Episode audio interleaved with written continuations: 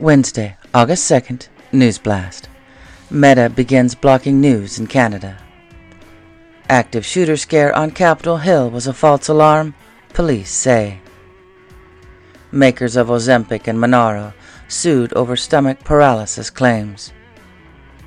NIH selects Dr. Janine Marrazzo as director of the National Institute of Allergy and Infectious Diseases. January 6th rioter who Tucker Carlson guest said was a Fed is arrested by the FBI. France's AFP sues Elon Musk's X over payments for news. Canadian Prime Minister Justin Trudeau separated from wife Sophie.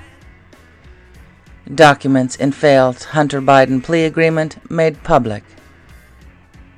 Northwestern hires former Obama AG Loretta Lynch amid hazing lawsuits. White House blames GOP after Fitch downgrades U.S. credit ratings.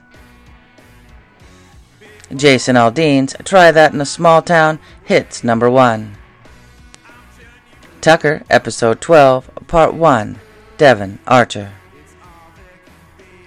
The New York Post seems to blame Trump for the Capitol Hill shooter scare.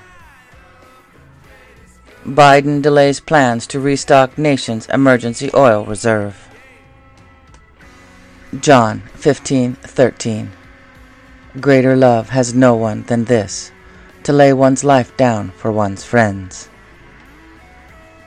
Now what are you pulling out of your garden?